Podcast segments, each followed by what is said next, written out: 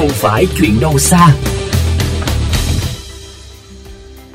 Thưa quý vị, công tác quan trắc chất lượng không khí là hoạt động theo dõi liên tục định kỳ chất lượng không khí nhằm cung cấp thông tin đánh giá hiện trạng, diễn biến chất lượng không khí môi trường. Những chỉ số đánh giá từ hoạt động quan trắc không khí liên quan mật thiết đến mọi hoạt động sống hàng ngày của con người, đặc biệt tại các đô thị lớn như Hà Nội.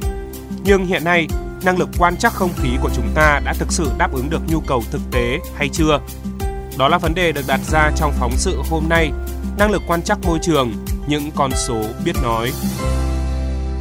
Không phải đợi tới khi thực sự cảm thấy ngạt thở, người dân mới để ý đến các chỉ số liên quan đến không khí nữa, mà hoàn toàn có thể chủ động cập nhật những con số dự báo, cảnh báo trước từ nhiều phương tiện truyền thông hay các phần mềm ứng dụng chuyên môn.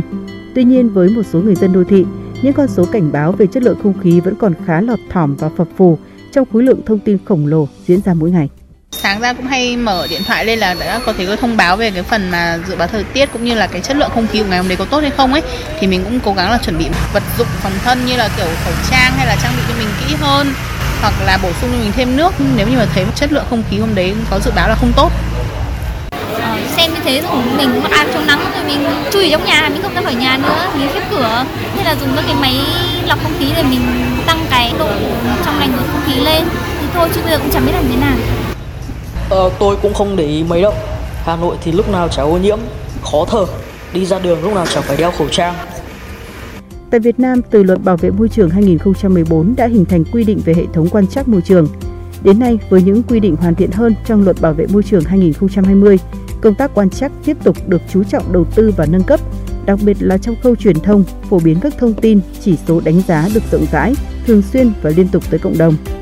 Tuy nhiên, theo anh Ngô Đức Thọ, một người hoạt động trong lĩnh vực nông nghiệp, khi anh quan tâm tới các chỉ số cảnh báo tổng hợp mang tính dài hạn để phục vụ công việc thì những con số đánh giá từ mạng lưới quan trắc Việt Nam chưa đáp ứng được yêu cầu và độ tin cậy cao. Các thông tin của Việt Nam mình thì có lẽ nó chưa được sâu sát bởi vì thực tế thì bọn anh vẫn tìm kiếm các tài liệu của nước ngoài, các báo cáo ở nước ngoài để áp dụng cho công việc của mình. Hiện nay với hơn 100 trạm quan trắc chất lượng không khí tự động liên tục hoạt động tại các địa phương năng lực quan trắc không khí của Việt Nam đã được cải thiện đáng kể. Tuy nhiên, để phục vụ hiệu quả hơn nữa cho việc nâng cao chất lượng sống cho cộng đồng thông qua các chỉ số đánh giá quan trắc môi trường không khí, ông Nguyễn Đức Hưng, Phó trưởng phòng quản lý quan trắc môi trường, Cục Kiểm soát ô nhiễm môi trường đề xuất hiện nay thì cái quy hoạch về cái mạng lưới quan trong môi trường cũng đang được giả soát và cập nhật mới trong cái điều kiện phát triển trong cái thời kỳ mới. Thực ra cái việc ờ, công bố thông tin về chất lượng môi trường không khí nói riêng là cái việc cần thiết mà càng nhiều càng tốt. Thế tuy nhiên thì nó còn phụ thuộc vào công nghệ cũng như là kỹ thuật và đặc biệt là cái hệ thống các cái trạm điểm để mà chúng ta thực hiện chắc. Nó đã đủ dày hay chưa? Nó đã là đại diện cho một cái khu vực hay chưa? Thì cái này nó cũng ảnh hưởng lớn đến cái cái đánh giá được cái hiện trạng nó chính xác hay là chưa chính xác.